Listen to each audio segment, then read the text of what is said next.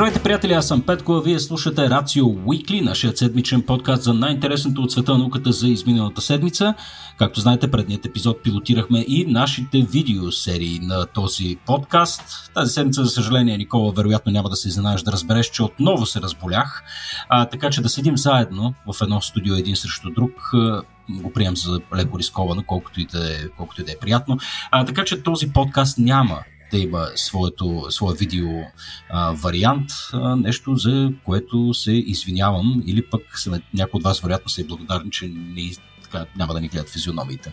Няма да се налага да да, да, да, да. Ами не знам, аз го прегледах, изглежда интересно, Никола. Обичам да гледам себе си и да слушам. Нашия оператор се е справил великолепно, трябва да кажа. Аз му подхвърлих mm. просто няколко идеи за това как трябва да изглежда епизода и просто той без допълнителна а, допълнителен супервижен и контрол от наша страна е направил много готин епизод. Ако ви се иска да го чекнете или пък не сте би го слушали все още, пробвайте го на YouTube. Мисля, че ще ви допадне.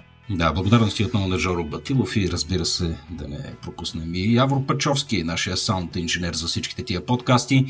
Благодаря и на двамата благодарности на вас, които подкрепят този подкаст на сайта patreon.com наклона черта RACIO.BG или на RACIO.BG наклона черта support. Както и да го правите, подкрепяте не само подкаста, а и цялата ни организация. Добре, Никола, изстреляхме Артемис миналата седмица. Дай да направим един апдейт къде стоят нещата в момента. Записваме на 25 ноември. Точно така. Всъщност мисията си върви чудесно. До този момент СЛС ракетата се е справила прекрасно, изстреляла е и е насочила в правилната траектория космическият апарат Орион или Орайан. Всичко на този етап изглежда чудесно и премина чудесно. Всъщност, нека да направим един разбор на важните неща, които се случиха, няколко дни след изстрелването и в последните дни включително. Шест дни след изстрелването си, космическият апарат Орайан достигна в близост до Луната и всъщност на 21 ноември той направи най-близкото прелитане в близост до нашия естествен сателит. Космическият апарат Орион всъщност му се наложи да запали своите двигатели за а, две минути и половина, за да извърши важна маневра, която се случи около 14.40 а, така, 14.44 българско време, а, като съответно тази маневра му даде възможност да остане в а, орбита около Луната. Това е първата от две маневри, ние ще си го кажем по-нататък, но а, интересното беше, че при тази маневра а, от контролния център на мисията загубиха за известно време връзка с апарата. Това се дължеше на въпросното очаквано краткотрайно прекръсване на връзката, вследствие на това, че апаратът в този момент премина зад Луната, т.е. Луната с цялото си туловище пречеше на сигналите, които идват от Земята да достигнат до апарата и съответно обратното. Затова ние всъщност не знаехме до голяма степен доколко успешна е била тази първа маневра. Наложи му се на съответно операторите на мисията да изчакат известно време, докато Орион се покаже от другата страна на Луната и всъщност това показване беше повече от триумфално петко, защото при показването си апаратът показа една страхотна снимка на стъкленото топче, което представлява Земята, гледана от разстоянието, на което се намира в момента апарата. И така леко, показвайки се отстрани, се видя синята топчица, която представлява всичко, което ние Петко познаваме и така физически сме способни да контактуваме с него, където се намират всички наши познати и целият живот изобщо, нашата планета. Беше страхотно просто да погледнеш мътната топка и за да разбереш всъщност колко сме незначителни. А, иначе апаратът премина малко по-късно, най-близо, най-близкото прелитане край Луната, което беше на около 130 км от повърхността на, на Луната, като там премина малко преди 3 часа българско време след обяд. А, иначе, малко по-късно пък апаратът прелетя и на над мястото на кацане на оригиналната мисия Пол 11 Петко на малко над 2000 км височина премина от там.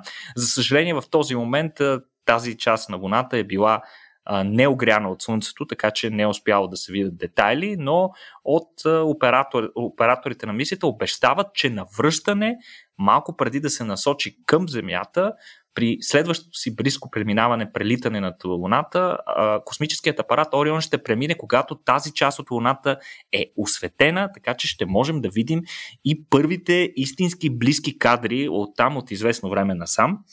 Иначе, това, както казахме, е първата от общо две маневри за навлизането в така наречената далечна ретроградна орбита около Луната, която е и целевата орбита, на която трябва да премине мисията Артемис 1 като Орион апаратът ще извърши последната си маневра всъщност днес, Петко, Mm. Именно на 25 ноември. Нямам представа в колко часа и в колко часа българско време, дали пък няма българско време да е всъщност утре, но а, те първа предстои да разберем дали и тази втора маневра ще е успешна. Тя е много ключова, също, как, също както и първата.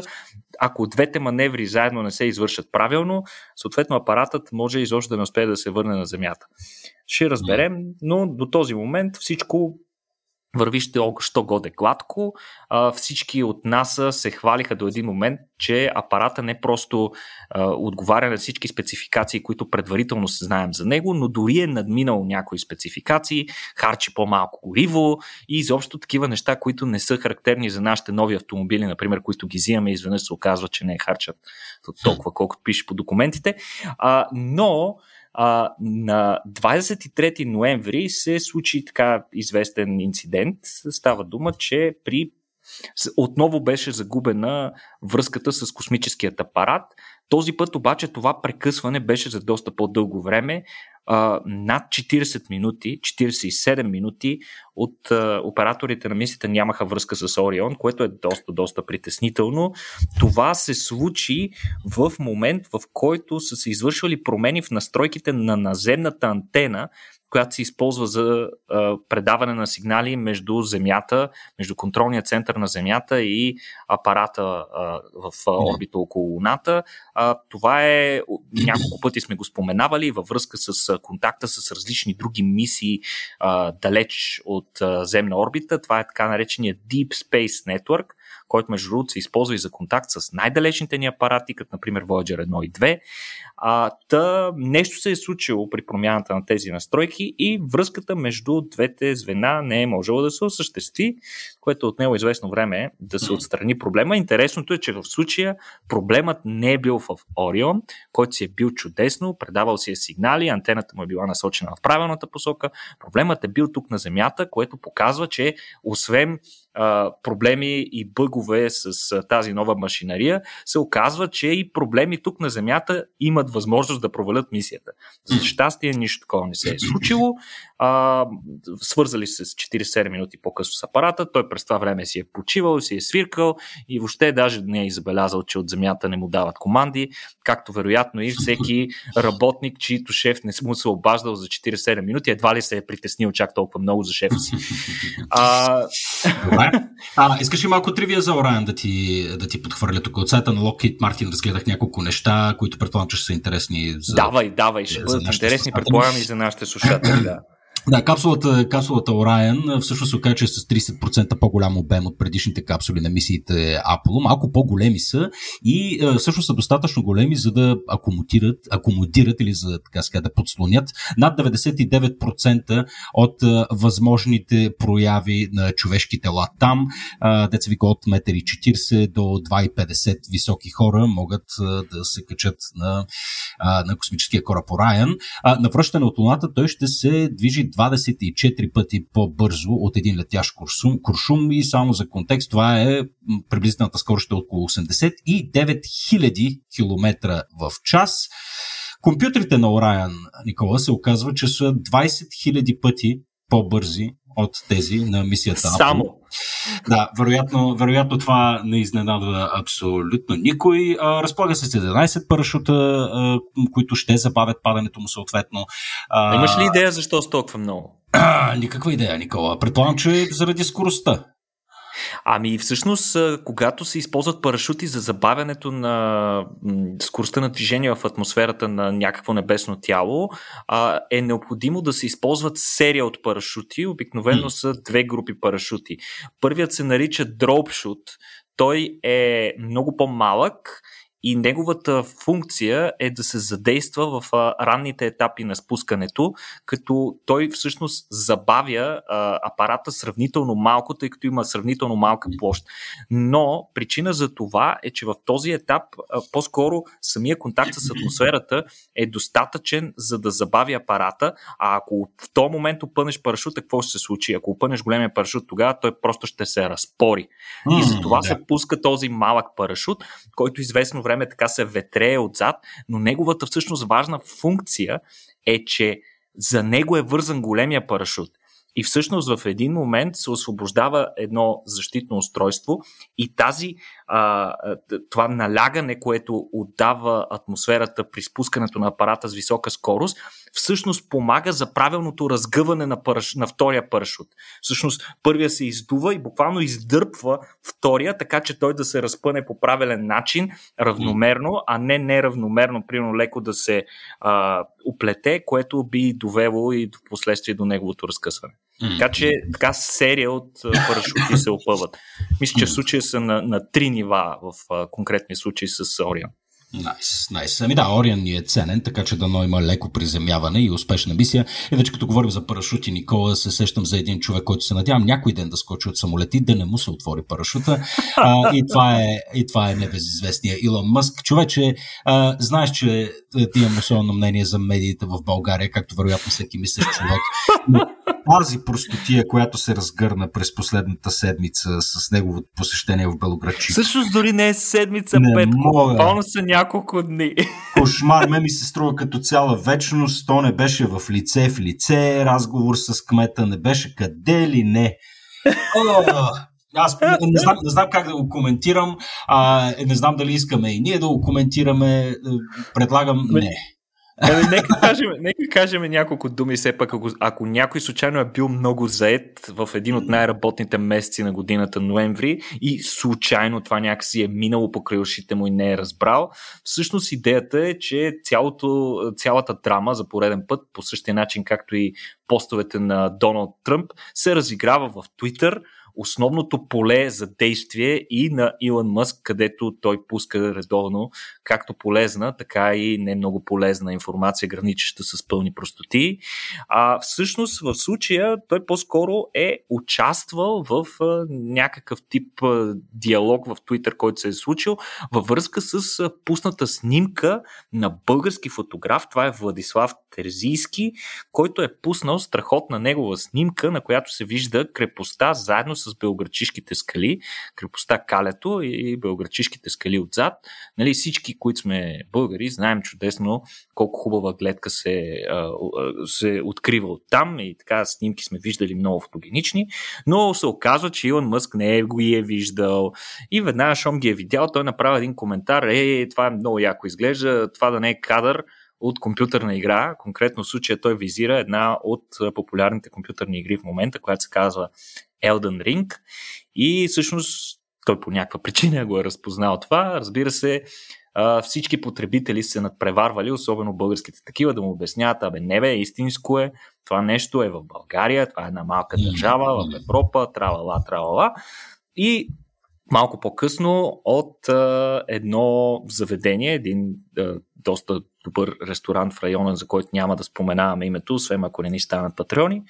А, та, не, оттам... Колко да е добър, бе, Никола? Колко да е добър този ресторант? Ами, ами не, знам, не знам, не знам. Така се говори, слухове. Но въпросът е, че оттам веднага обявиха, че от екипа на Илон Мъск са побързали да се свържат с mm. тях, за да им кажат и да ги уведомят, че а, Илон Мъск планира да дойде, всъщност той се е бил впечатлил и планирал да дойде през април до година. Трябва да споменем веднага, да избързаме, да кажем, че нищо от тази информация, освен постовете в Twitter, не е изцяло потвърдена. Тоест, много възможно е, който иде да е изпратил въпросният имейл до а, съответно собствениците на въпросното заведение, а, да е бил разполагал с фалшива mm-hmm. информация или да се е представил от името на SpaceX или от името на го Никой не знае, но това бе достатъчно за цялата ни клета република да изб пухне. Направо, направо напълнихме гащите, Никола. Значи, това, е, това, е, това е проявление, проявление на тия неща. Дето, да знам, ставал съм свидетел като малък на подобно нещо, когато се намираш в ресторант, това си го спомням 90-те години, и не дай Боже там да има някой германец или англичанин, разбираш ли? И а, съкън, те там се изреждат всички, а, нали, ако има музика или нещо от този род, нали, специални поздрави за нашите гости от чужбина, едно едно поклонничество, братче, дето нали, в момента е, това се проявява в най-висша степен с Мъск. Аз не мога да си представя нещо по-фарсово като гледка от това Елан Мъск да се разхожда из чукарите на Велинград, но смисъл, нека, нека да дойде да види, нямам нищо против. Ама факта, че ние се побъркахме по тази тема, още по-смущаващо, знаеш кой беше? че кмета на Велинград много се притесни, тъй като пътя трябва да се асфалтира. Нали, не, Белградчик, Белградчик. Да, Белградчик, да, извинявам се, не знам, що Велинград казах да. А, нали, пътят трябва да се асфалтира. И то не е защото нали, са гражданите му се нуждаят от този път да му се не види, ами защото Елан Мъск изведнъж идват и изведнъж стана приоритет. да, да, представяш ли си го, представяш ли си го това цялото нещо разписано под формата на проект за кандидатстване за средства към съответно да, държавата. Искам, искам, искам, искам да повърна. Да, добре, дай да продължаваме просто нататък, тъй като това е скандал. Да минем към по-интересната а, тема за системата си, Никола. Какво е да. е системата си, приятелю, и какви са тия нови, нови промени, които настъпват там и защо да ни пука? Ами, всъщност, системата си е една изключително важна и полезна спогодба между учени и инженери по цял свят, според която ние сме унифицирали мерните единици, с които измерваме всичко около нас и с които правим наука. Сам разбираш, че това нещо, тази важна стъпка е била критична за глобализацията на науката и за това всички учени инженери да говорят на един език а всъщност системата, която се използва на по, в по-голямата част от планетата, така наречената а, десетична, метрична система, е всъщност продукт и проявление именно на тази система си. И всъщност интересната новина, която дойде буквално преди няколко, а, преди две седмици, ако не, а, даже преди една, а, всъщност е, че въпросната метрична система беше официално обогатена с нови представки, нуждата от които е свързана с това, че развитието на науката и обществото ни налага използването на все по-големи числа, Петко, за които ние вече нямаме наименования дори. Вести представки. Значи, Ами, сега ще, ви, сега ще ви обясня. Нека първо да кажем къде се случва това нещо. Това нещо се случва в не случайно, ня, не да е, нали, а в Версайския дворец край Париж, Петко, това се случи на 18 ноември по време на 27-та конференция за мерните единици, която, на която бяха гласувани а, въпросните промени и това всъщност представлява първата промяна, която се извършва въпросната силно консервативна система си mm-hmm. от над 30 години насам. Бяха въведени... Представяш се го направят в ресторант в Белградчик това нещо. Нали? Благодаря. Какво е било въведено, Никола? Ох, Петко, добре. А, чакай да се успокоя. А, та бяха въведени две, а, общо четири нови представки. Двете нови представки, които се използват за най-големите числа, са представките Рона и Квета, а за най-малките числа бяха въведени Ронто и Квекто. Сега, какво значи това? Може би на никой нищо не ми говори. Първо да кажем, че по принцип големите представките за големи числа винаги завършват на А или поне последните въведени такива, пък тези за малки числа завършват на О. И сега нека да се, опитаме да направим един преговор от часа по физика в 6-7 клас, може би, а, за да си спомним какви, какво всъщност значат тези представки. Ами, например, когато искаме да изразим някакво число и то започне да минава границите, примерно почне да става в хиляди, например, ако си говориме за волтове, когато си говориме за волтове, в къщи мрежата е на 220 волта, докато когато става дума за далекопроводите, които пренасят електричество на големи разстояния, там вече става дума за много по-голями стойности. Там и освен това и напрежението е постоянно, не променливо, както в къщата ни, но всъщност там, да кажем, големите далекопроводи, в сянката на които аз съм израснал в дружба, бяха по 250 киловолта т.е. 250 хиляди волта. И виждате ли, тази представка кило изразява хиляди. Вече нагоре почваме. Милиони са мега. Нататъка, Петко, давай, ти си. Следващото коя е? Uh, гига? Гига, после? Uh, не знам. После wow. става тера. После а, тера, разбира се, да, тера го знам. Като всяка следваща представка изразява един порядък по-високо. Това означава хиляда. С хиляда пъти повече. Mm. А, та следващото ти е пета, после имаме екза. Тук за екза нещо а, правиш ли някаква връзка с тази единица? А, освен за екзоскелет, за друго не мога да се сети, не знам. Е, и, имаше, а, наскоро си говорихме за най-бързия суперкомпютър, първият Exascale компютър, т.е. такъв, който, който може да извършва толкова много операции с плаваща запетая, че вече в сферата на не а, там петафлопове, ами вече екзафлопове. Mm-hmm. Така че това ти е цифра с 18 нули. Значи, за да добиеш представа. Нагоре стават зета, йота и всъщност до тук приключваше системата си доскоро. И бяха въведени всъщност още две, въпросното Рона и Квета. Същото е и по отношение на а, микро а, вече, а, като слизаме надолу, вече когато а, минаваме за неща, които са а, кратни на известни единици, нали, самия, самото споменаване на микро, той идва от микрометър, значи един метър, един микрометър съответно е една хилядна а, от, а, от метъра, а, от по-скоро една хилядна от милиметъра, не, чакай, точно така. Да, значи една хилядна от какъв, милиметъра ти е микро. Какъв, какъв рядък момент, между другото, изживяхме току-що всички Никола Киреков. Се Еми, обърках се, обърках yes. се, Петко, обърках се, то това да не е лесно. В смисъл, виж, хората си имат специални служби, които отговарят за мерните единици и унифицират нещата във всички държави. Еми, да. Никола, кой не помни, записва, братова. Сега ти гледаш сценария, ти, ти, ти тия неща си ги плюш от главата, как да стане?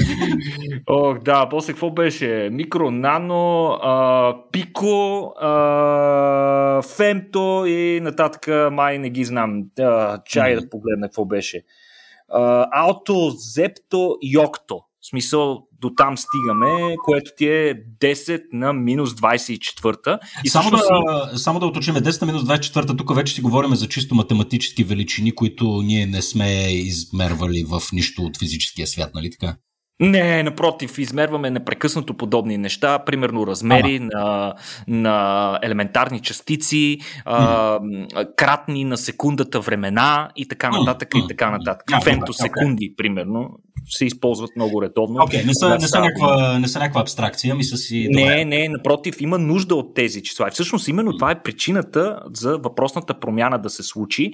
И всъщност се оказва, че Google и други платформи вече използват от години неофициални представки, които стават дума за количество данни, тъй като една от причините въпросното нещо да се случи е именно, че а, просто количеството данни, които добиваме последните години е толкова голямо, че вече не може да се измерва с наличните единици. От Google са използвали, например, бронтобайти, Петко, и хелабайти като изражения на цифри по-високи от вече наличните а, представки, но а, тези съответно неофициални а, неща трябвало да се съкръщават с букви като H и B, които вече се използват за други неща и за това са били въведени тези новите Рона и Квето.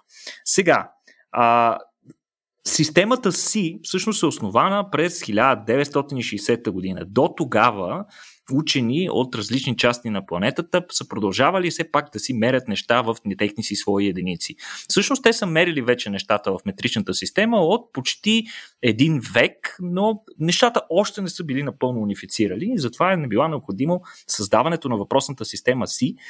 И последната промяна е извършена през 1991 година когато големите политически промени в България се случват и тя е инициирана от химици, които всъщност са имали нужда от големи цифри с по 24 нули и тогава те са въвели съкръщенията зета и йота.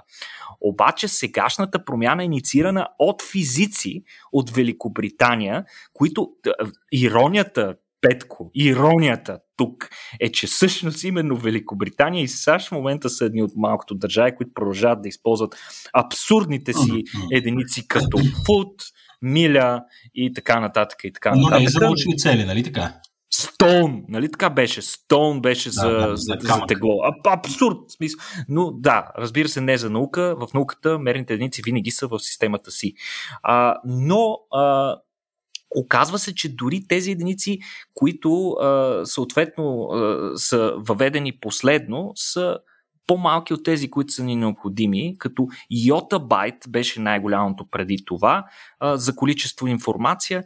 И ние много сериозно сме започнали да наближаваме йота байтите и за това се е наложило да се въведат две нови а, съответно единици, за да добиете представа Нека да използваме въпросните преставки, да не си говорим, сигурно много хора вече са умрели, казали се, от това е математика, няма да го слушам, но ето ви нещо интересно, за да добия представа как работят тези преставки. Например, Земята тежи 6 рона грама, Петко. Това е 6 с 27 нули. Аз не съм сигурен, че мога на един ред да събера 27 нули в един стандартен А4 лист, но е толкова. Толкова грама тежи Земята. За сметка на това обаче Юпитер тежи 2 квета грама, което ти е пък 2 с 30 нули. И може да си представиш колко по-тежък е а, Юпитер.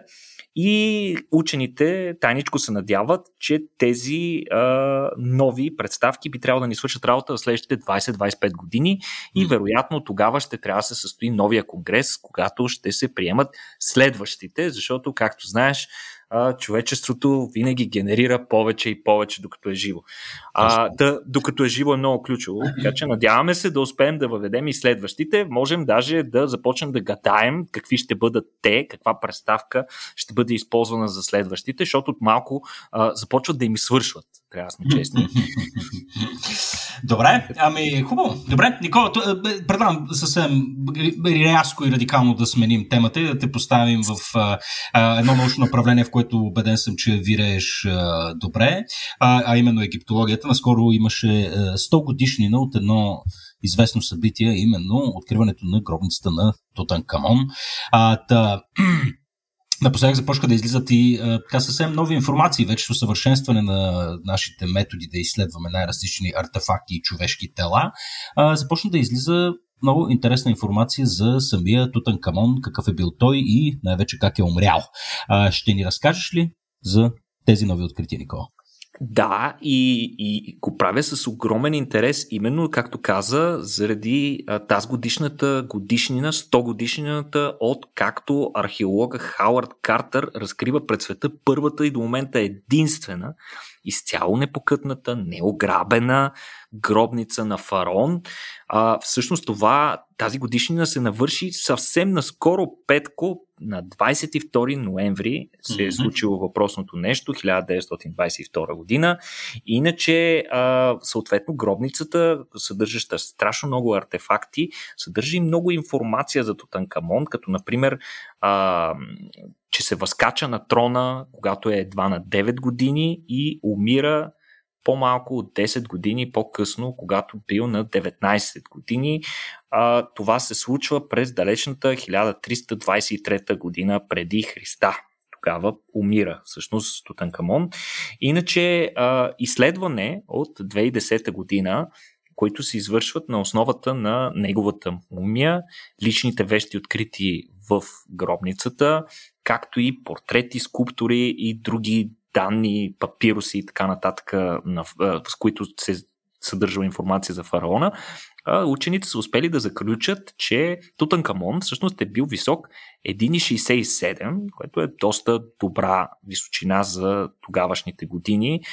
Бил е по-скоро от средно високите хора в средно високи към високи хора в Египет. Като обаче, за съжаление, клетия фараон е страдал от доста хронични заболявания. Със сигурност учените са установили, че той е страдал от тежка форма на малария, която е била загнездена в неговите кости и съответно оставила тежък деструктивен отпечатък в някои от неговите кости. Кой Също не е страдал така... от малария по това време? Нали, ами да, в това място, но въпросът е, че става дума за по-особена форма на хронична малария, която е, със сигурност е имала негативен ефект върху неговото здраве. Също така учените са открили свидетелства за заболяването на Кохлер, което всъщност представлява деструктивно състояние на а, стъпалото най-често се наблюдава в един от двата крака. То е сравнително рядко заболяване, но води до а, неспособност за правилно движение, скъсяване на единия крак и така нататък, което според учените показва, че вероятно Тутанкамон е ходил доста трудно. Въпросното състояние му е пречело да ходи свободно, за което ние имаме и свидетелства, защото всъщност той е куцал. А, имаме го на доста картини, показан с а, а, бастун. Имаме и доста бастуни открити вътре в а, гробницата му. Наскоро ни гостува, миналата година ни гостува а, страхотна изложба с а, артефакти, а, такива. М- как се наричаха? Реплики. Оригина... реплики оригинални реплики на артефакти, открити в гробницата и там се видяха много от тези бастуни, имахме възможност да ги видим на живо в България, а, като а, съответно а, причината той да има толкова повече бастуни спрямо това, което сме наблюдавали в гробниците и, и артефакти от други фараони. Най-вероятно е точно защото има проблеми с предвижването си. Освен това, учените са открили и некроза а, която се е случила вследствие на щупване на левия му крак, което вероятно до някаква степен е допринесло и за смъртта на, на фарона. За сметка на това, обаче, всичко, което казахме до тук, не се подкрепя напълно от другите свидетелства, които пък показват, че напук на всички тези физиологични недъзи, които имал а, фараона, а, той и е бил доста активен има свидетелства, че е воювал и дори е ходил редовно на лов, като често е изобразяван, не често, на, на няколко а, такива м- фрески а, е изобразяван как стреля с лък, забележи Петко седнал така наречените а. изображения на седналия стрелец, което е доста рядко, може би никъде друга да не се сещам да е отбелязвано по този начин, но най-вероятно а, той е бил, помагано му е било да се предвижва и може би дори е наистина стрелял с лък седнал. Не е много ясно. А, иначе достатъчно активен е бил за да претърпи тежък инцидент в края на живота си, Петко, като сегашната теория твърди, че по време на въпросният инцидент той най-вероятно е бил на колене на земята и е бил ударен от колесница или от някакъв бързо движещ се предмет с голяма маса, което е довело до щупване на ребрата му, пелвисната му кост, както и увреждане на много вътрешни органи, включително Ау. и сърцето, Ау. поради което а, учените с това обясняват факта, че вътре сред а, личните принадлежности и, и погребални, а, погребално-ритуални артефакти на мумията на фараона, както знаете, в процеса на балсамиране преди да започне той, вътрешните органи се изваждат и се поставят в специални а, като а, контейнери, съндъчета, които се наричат канопи. Тези съндъчета, там се поставят жизненно важните органи и всъщност не е намерено сърцето.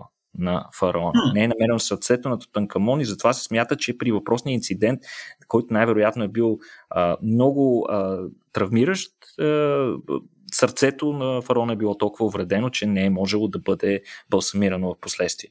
А, иначе има и други несъответствия а, по отношение на нормалната физиология, свързана с а, Тутанкамон. Той е имал малко по-дълъг череп от нормалния, което е, се вижда всъщност и на някои от е, изображенията на фараона, където той е в профил, така се вижда една издължена глава, което в интерес на истината е било до някаква степен характерно за много от членовете на семейството му. А, освен това е имал и оголемени гърди Петко. Той е страдал от състоянието, което се нарича геникомастия, което е следствие, състояние, което е вследствие на хормонален дисбаланс. А, освен това, фарон е бил с обратна захапка. И е... О, какво става, бе, човек? В смисъл, той човек а... е бил абсолютно съсип. Това кръвосмешение ли е? Той е продукт на такова нещо ли е? Именно това е една от основните теории, че всъщност фараоните в този диапазон а, са страдали, е, от редица такива наследствени заболявания, състояния с неправ... свързани с неправилно развитие, именно заради имбридинг, защото тези фараони от 18-та династия, към които спада и той, често са се женили за близки роднини. Всъщност, освен обратната захапка, той имал и доста така слабо, крехко телосложение, бил е много слаб, възслаб, така да го кажем. Освен това, през 2012 година пък излиза научен труд, който показва или поне изказва предположението, че Тутанкамон и роднините му са страдали от наследствена епилепсия, т.е. най-вероятно той е имал, не е много ясно за честотата, но е имал пристъпи а, не е много ясно а, какво точно се е случвало, но вероятно това и допринесло за, краткия, за краткото му властване и краткия живот на фараона. Иначе... Той е, честно ти кажа, добре, че е бил кратък. Смисъл, на мен не ми звучи като приятен начин на живот. А уже детските фантазии, децата, които са искали да станат принц на Египет. Ей ти, как изглежда принц на Египет и как Да, живот. за съжаление, не всичко е толкова, толкова приятно, колкото звучи на пръв поглед. Иначе че са правени многократни опити за реконструкция на лицето и тялото на фараона. Всички искат да видят начина по който е изглеждал от Танкамон, докато е бил жив. Аз не съм сигурен вече, знаеки всичко това, което знам, а, дали искам, защото някакси в съзнанието си съм изградил една доста романтична представа за момчето фараон, което така изглежда прекрасно, много жизнено, буквално като истински бог, а, какъвто, за какъвто е смятан докато е властвал. А, но а, учените са силно скептични, че това нещо е възможно да се направи правдоподобно, правдоподобна възстановка, защото с времето се оказва, че след балсамирането и мумифицирането, черепът на хората се свива с над 50%, което означава, че всички черти на тялото, които той е носил, или по-специално на лицето, което е основният идентификатор на, на отделните хора, а, са се променили доста и всъщност едва ли можем ние да обърнем процеса и да си представим как е изглеждал той а, преживе. Освен това, нещо, което аз бях чувал, но не знаех със сигурност, оказва се, че мумията му Петко се е самозапалила. И тялото? И, тялото всъщност е изгоряло напълно, което се дължи... Боже, дори в смъртта човек, този човек не е имал късмет. Няма покой, няма покой, абсолютно. Сипан. Тялото му е изгоряло в следствие а, на самозапаване на маслата, които са използвани за балсамиране, които са били силно летливи и много силно запалими, което е поредното свидетелство, че а, погребението на фараона е било много прибързано. Много бързо е трябвало да се свърши. Очевидно, че първо, че той е умрял при странни обстоятелства, неочаквано, и второ, а, вероятно, а, неговите а, основни такива конкуренти за трона са бързали да го погребат, защото това им е давало съответно възможност да се домогнат до властта. Преди да бъде погребан а, по подходящия начин фараона, не може да има нов фараон. И а, та, най-точно как е изглеждал а, всъщност фараона, можем да съдим основно по рисунките, които има, които са открити в неговата гробница, рисунки и особено статуетки на фараона, където между другото той изглежда доста, доста добре и доста нормален. А, и историческите свидетелства, както казахме, той е ходил на война, страхотна любовна история има с неговата жена, която разбира се в последствие, а, доколкото знам историята, не съм сигурен, тук аз не съм египтолог, прощавайте египтолозите, които ме слушат, можете да ни поправите в коментарите, но доколкото знам, а, малко след смъртта му а, властта наследява а, главният а, как се води как се води главният религиозен водач, Петко? А, жрец. Точно така. Главният жрец наследява а, фараона, като той организира и почти изцяло неговото погребение и дори взима за жена неговата жена да, лоша е била съдбата нали, на, на тази невъзможна любов а, между Тутанкамон и неговата жена, която забравих как се казва. А, но да, много, много интересни неща се разкриват. А, успяват да си проправят път през хилядите години мъгла. Така че а, много е интересно. Аз ме ми е много любопитно, аз след няколко хиляди години, като ми намерят тялото, какво ли, какви ли изводи ще си направят хората? Няма какво, много си аверич, Никола, за да е... Много съм аверич, наистина няма си заслужава всички. Предполагам, че тези изследвания са скъпи сигурно с времемки, отнемат времето на доста учени, но пък явно фараонът е бил достатъчно интересен човек Виж, някой, да някой, ден, такъв интерес. някой ден след стотина години, Никола, като те положим, може да сетнем някакво проклятие за това, който открие гроба в последствие. Между другото, трябва, трябва да си направим отделен епизод за това, между другото, да, да ги разгледаме тия, тия феномени. Те всъщност почти, не почти, нека да кажем, че изключително и на 100% се оказват фалшиви и намираме далеч по-логични обяснения от тия, които се случи. Но историите на самите археолози също са, също са доста, доста интересни сами по себе си. И ти тук искаш да споделиш някаква информация за Хавард Картер, а, кой... който май си е чопнал, чопнал си е нещо от гробницата, така ли излиза? Ами така излиза. Значи Хауър Картер заради това си откритие, той има буквално цяла митология около него и неговия екип. Огромно възхищение предизвиква той и си спечели съответно много голям респект във всички а, археологически среди, но се оказва, че съответно и той е бил замесен в някои тъмни дела. По-конкретно, той е бил от много отдавна заподозрян от египетските власти, че се е домогнал до част от съкровището преди официалното отваряне на гробницата, като слухове за това се разпространяват буквално от десетилетия, като едва сега хора са се натъкнали на първите реални доказателства за въпросното нещо, които се съдържат в непубликувано до сега писмо от 1934 година.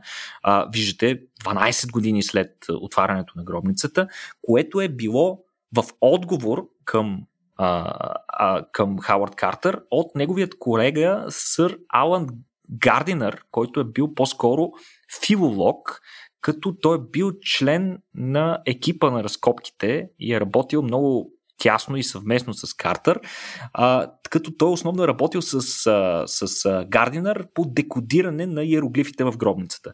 Та Картер му е пратил да разчете амулет, някакъв древноегипетски амулет, като там е казал, не безпокойно, не от гробницата, честен кръст, нали?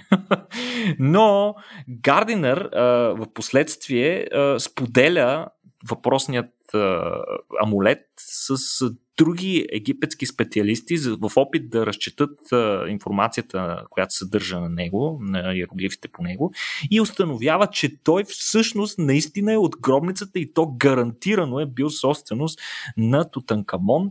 И съответно в отговор Гардинър пише гневно писмо до Картер, като казва, че съответно амулетът, който ми изпрати безспорно забележи, безспорно е откраднат от гробницата на Тутанкабон.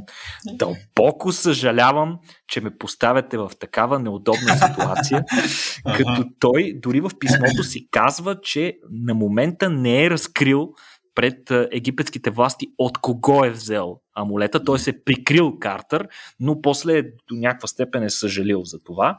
А, всъщност това и други писма между тях двамата ще бъдат публикувани в нова книга, която предстои да излезе в Великобритания, доколкото знам.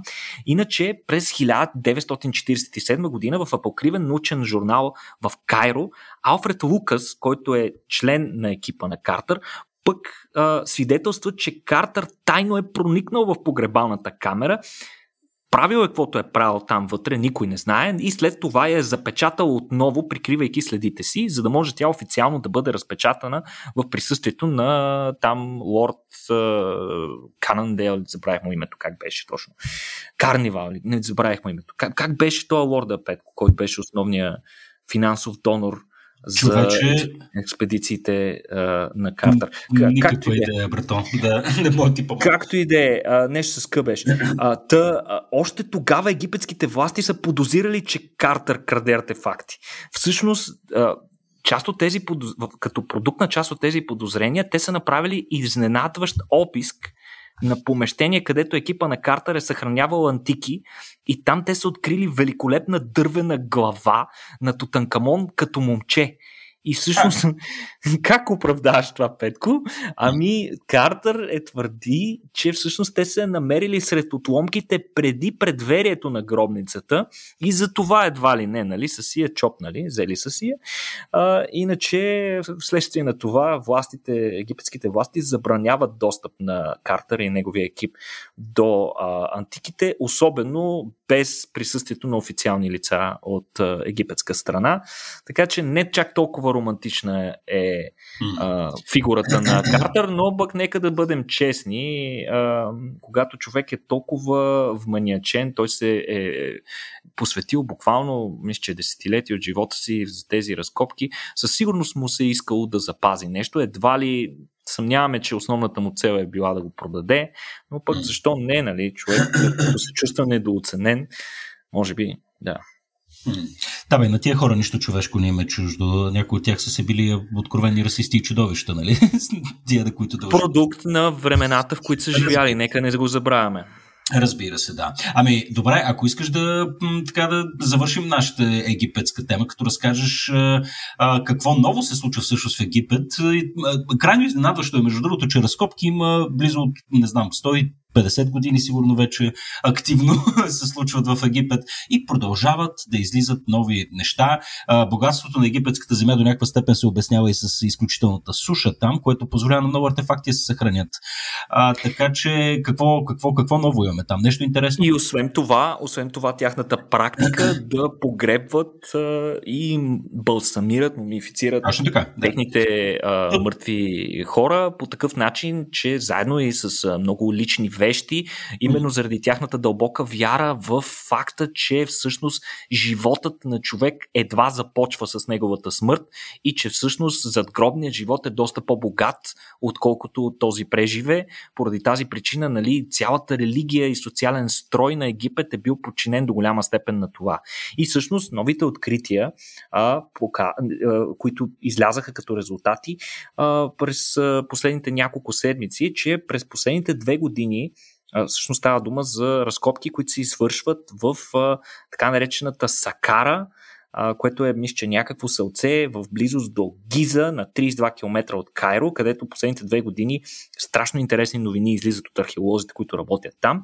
Та големите открития, за които ви съобщихме част от тях малко по-рано, мисля, че през годината, ако не и в края на предходната година, тогава ви съобщихме, че буквално а, десетки гробници са били открити и а, множество, стотици мумии, които са намерени в система от тунели в а, въпросният а, археологически обект край Сакара. А, някои от тях, според а, учените, според археолозите а, днес, според египтолозите, може би са били на най-близките генерали и пълководци на Тутанкамон. А, всъщност, а, въпросното а, въпросният археологически обект е доста далече от гробницата на Тутанкамон. То бе по-скоро в близост до пирамидата на един друг, пира, друг фараон, който се казва Тети. Това е първият фараон от 6-та династия, като самия фараон Тети е третиран като бог. От... И всъщност много години след смъртта си тази негова тази негова, как да го кажем, божественост, тази представа, която е изградил за себе си с годините, продължавала да му държи репутацията на Бог и затова много хора са искали да бъдат погребани в близост до него. Кой не иска да бъде погребан в близост до Бог? И всъщност там хората са се натъкнали през последните няколко месеца на голям варовиков саркофаг и поне 300 ковчега с изключително добре запазени мумии на мъже и жени от периода на Новото царство, което е някъде между 11 и 6 век преди Христа, които а, а, саркофази и а, ковчези са украсени, много богато украсени са с сцени от книгата на мъртвите. И всеки ковчег Петко си има лице има си собствено лице, което да, и, и информация за човека, който е погребан там, което дава много богата а, информация на, на, на египтолозите, за да възстановят а, повече характеристики за този период. Е, Една... там, между другото, извинявай, че те прекъсвам, там, между другото, е, очевидно археологията на съвсем друго ниво. Копваш и 300 ковчега изкопаваш. Смисъл, какво? Те, нали, наскоро изградиха съвсем нов музеен комплекс. Спомняме си изключително, изключителното шествие, на, когато нали, пренасяха а, ковчезите на фараоните в, да, да, да. в новия им дом в музея. Но а, те имам чувство, че ще трябва да продължат да строят музеи. И това къде ги събираш тия неща? Много вероятно е. Наистина изключително богата е историята на Древен Египет, като се вземе предвид факта, че а, вероятно повече от половината артефакти са откраднати и се намират в момента в а, сбирките на, на различни музеи из Европа и има пълен отказ да им бъдат върнати. И въпреки това, както ти самия казваш, нови артефакти непрекъснато биват намирани и така нататък. Една от мумиите на, от тези 300 ковчега Петко е била на жена и имала погребална маска от чисто злато, подобна на маската на Тутанкамон. Така че тя най-вероятно е била да, доста а, видна личност. Хубаво е да видим, че такива видни личности, жени е имало на времето в Египет. Всъщност, една от най-голем, едно от най-големите открития на, на, на египтолозите, които, за което излезе новина буквално преди няколко седмици, че в същия район са намерили и нова пирамида на неизвестна до сега царица – нова пирамида на царица, която не присъства в нито един от списъците с фараони, до които до момента знаем. Знаем за нея, че се е казвала Нейт, която е, което е име на, всъщност името на а, богиня, древноегипетска богиня. Не се знае почти нищо друго за нея, нито колко време е, е властвала, нито а, какво е извършила по време на, докато е била на власт, но те първа ще се разбират повече за това. И че от въпросният район край Сакара, където има много активни разкопки в момента, те първо ще излизат много още неща, Петко, тъй като едва 30% от мястото е разкопано при толкова много находки, съответно, копаенето е много бавно, много мудно, защото всичко трябва много добре да се документира, картотекира, преди да бъде внимателно извадено или да се помисли дали си заслужава да бъде извадено, така че още 70% от обекта предстои да бъде разкопан през следващите години или дори десетилетия. А всичко, което вече е открито, картотекирано и извадено от египетските власти а, и от тяхното Министерство на културното наследство, специално съобщиха, че те вече са подготвени да бъдат изложени в музея, новият Гранд музей на Кайро, за който ти спомена, който за нещастие, въпреки че се планира неговото откритие от почти десетилетия, имаше злощастния късмет неговото откриване, планирано да съвпадне с пандемията в, по света, която много силно засегна туристическия бранш в Египет, следствие на което въпросното, въпросната церемония по откриването, въпреки това шествие, което си спомняме, излъчваше се на живо и по канал 1, можехме да наблюдаваме една процесия от буквално стотици метри, даже километри с мумии, различни находки и така нататък. А, въпреки тази процесия, въпросният Гранд музей Петко още не е открит. Така че те планират не? официално да. Не, не е официално открит. Официалното му откриване се планира за до година, като от властите уверяват, че с самото откриване феноменални нови артефакти, мумии и така нататък ще бъдат изложени за да се видят от хора за първ път.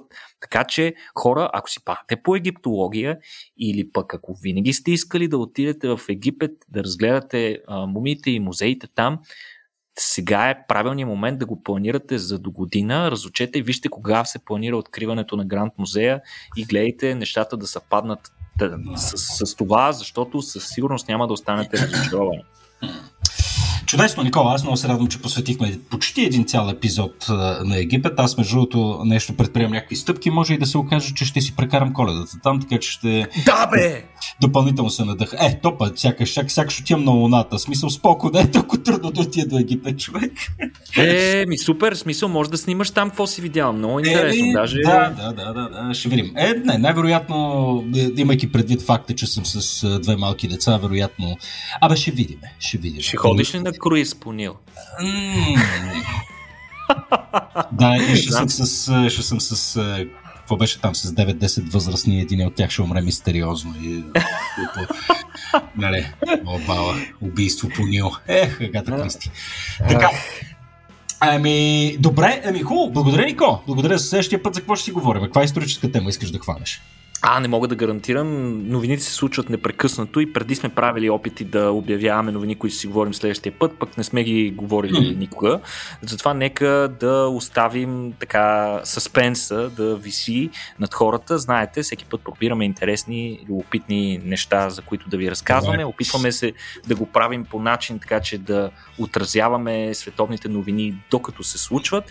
Искрено се надявам, че сме успели да спечелим вашето доверие, за да бъдем ваш, наш нашата, а, вашата официална научна новинарска агенция. А, така че за следващия път а, сме ви подготвили още много, много интересни новини Добре. и, а, изненади. Виж, аз ще дам нещо тематично да видим дали мога да работиш все пак човек, като ти сложи рамки. А, пък като Петко, а, избираме, си, избираме си буквичката П за следващия път. Искам си говорим за пингвини и проказа, например. А, Петко, имаш вътрешна информация ти. Добре, да, добре, ще го направим. Правиме го. Пингвини проказа за следващия път, е, скъпи слушатели. А, като сме си на буквичката П, сайтът е patreon.com, наклона черта RACIO.BG. Надяваме се да станете наши дарители, за да продължим да записваме тези, да, считам, окей okay, епизоди и да продължим да правим всички ние от Рацио това, което правим, надявам се, добре. Благодаря ви, че ни слушахте, благодаря ти и на теб, Никола, и до следващия път. До скоро и от мен.